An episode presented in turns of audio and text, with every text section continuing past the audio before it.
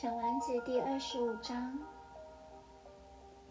小王子说：“那些人忙着挤到快车里面，但是他们不晓得他们在找什么。于是，他们手忙脚乱地绕着圈子转。然后他又加上去说：‘这何苦来着？’我们到达的那口井。”不像撒哈拉沙漠地带的井，撒哈拉沙漠地带的井只是一些简单的洞，向沙地挖下去。这口井却很像村里的井，但是那里并没有任何乡村。于是，我相信我在做梦。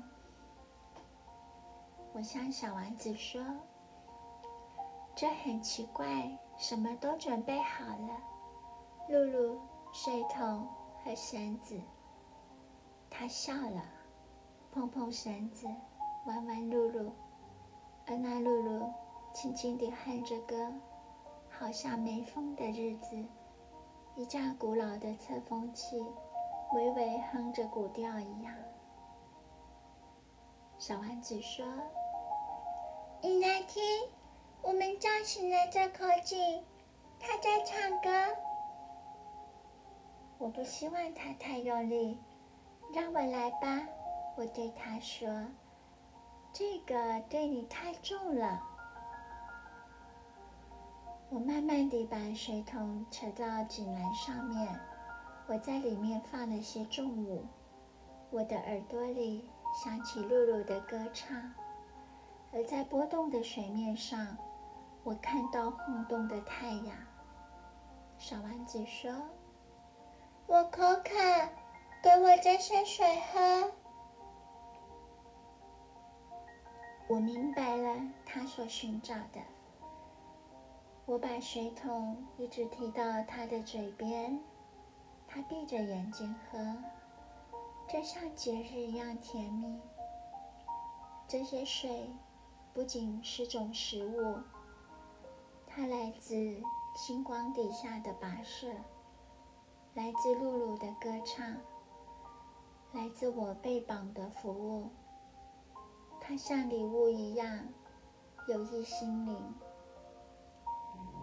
当我是小孩子的时候，圣诞节树上的烛光、午夜弥撒的音乐，以及那些甜蜜的微笑。都使我收到的圣诞礼物变得光彩万分。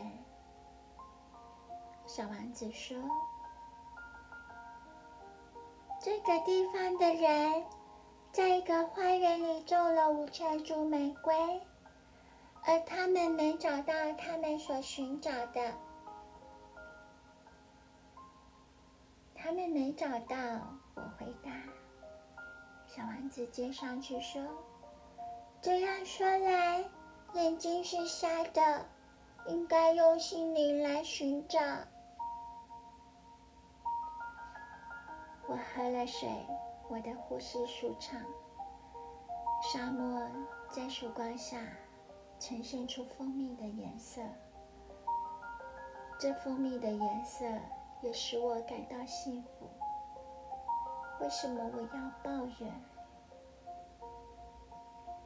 你应该遵守你的诺言。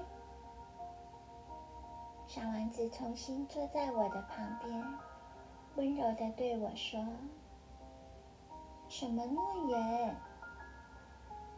你忘了？给我的绵羊一个嘴套。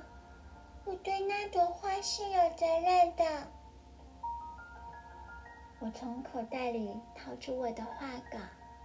小丸子看了，笑着说：“啊，你的包包看起来像白菜。”哦，我本来以为包包为绒的。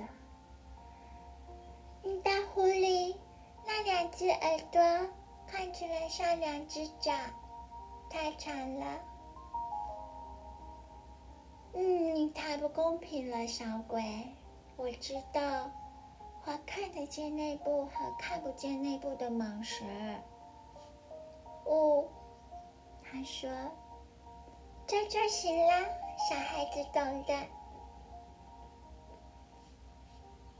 于是，我用铅笔画了一个嘴套。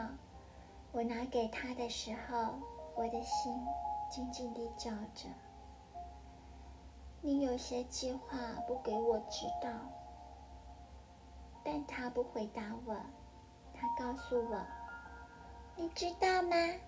我自从掉到地球上来，明天就是一周年了。”沉默了一会儿，他又说：“我就掉在这附近。”不知道为什么，我重新感到一阵心酸。虽是如此，我想起了一个问题。这样说来，八天前我认识你的那个早上，你独自一个人远离人烟一千海里的地方，独自走来走去，不是偶然的。你想回到你掉下的地方？小丸子的脸又红了。我犹豫了一会儿，又问：“也许是为了周年的缘故？”小丸子又脸红了。他从来不回答人家的问题，但是。当一个人脸红，这就表示是，不是吗？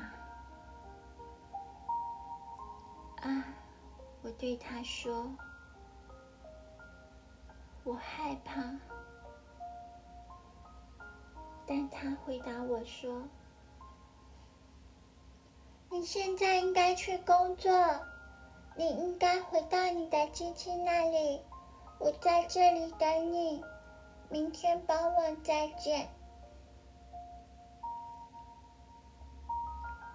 但是，我不敢确定这是他的本意。我想起了狐狸的事。当一个人被驯养了时，他就有时候禁不住要哭了起来了。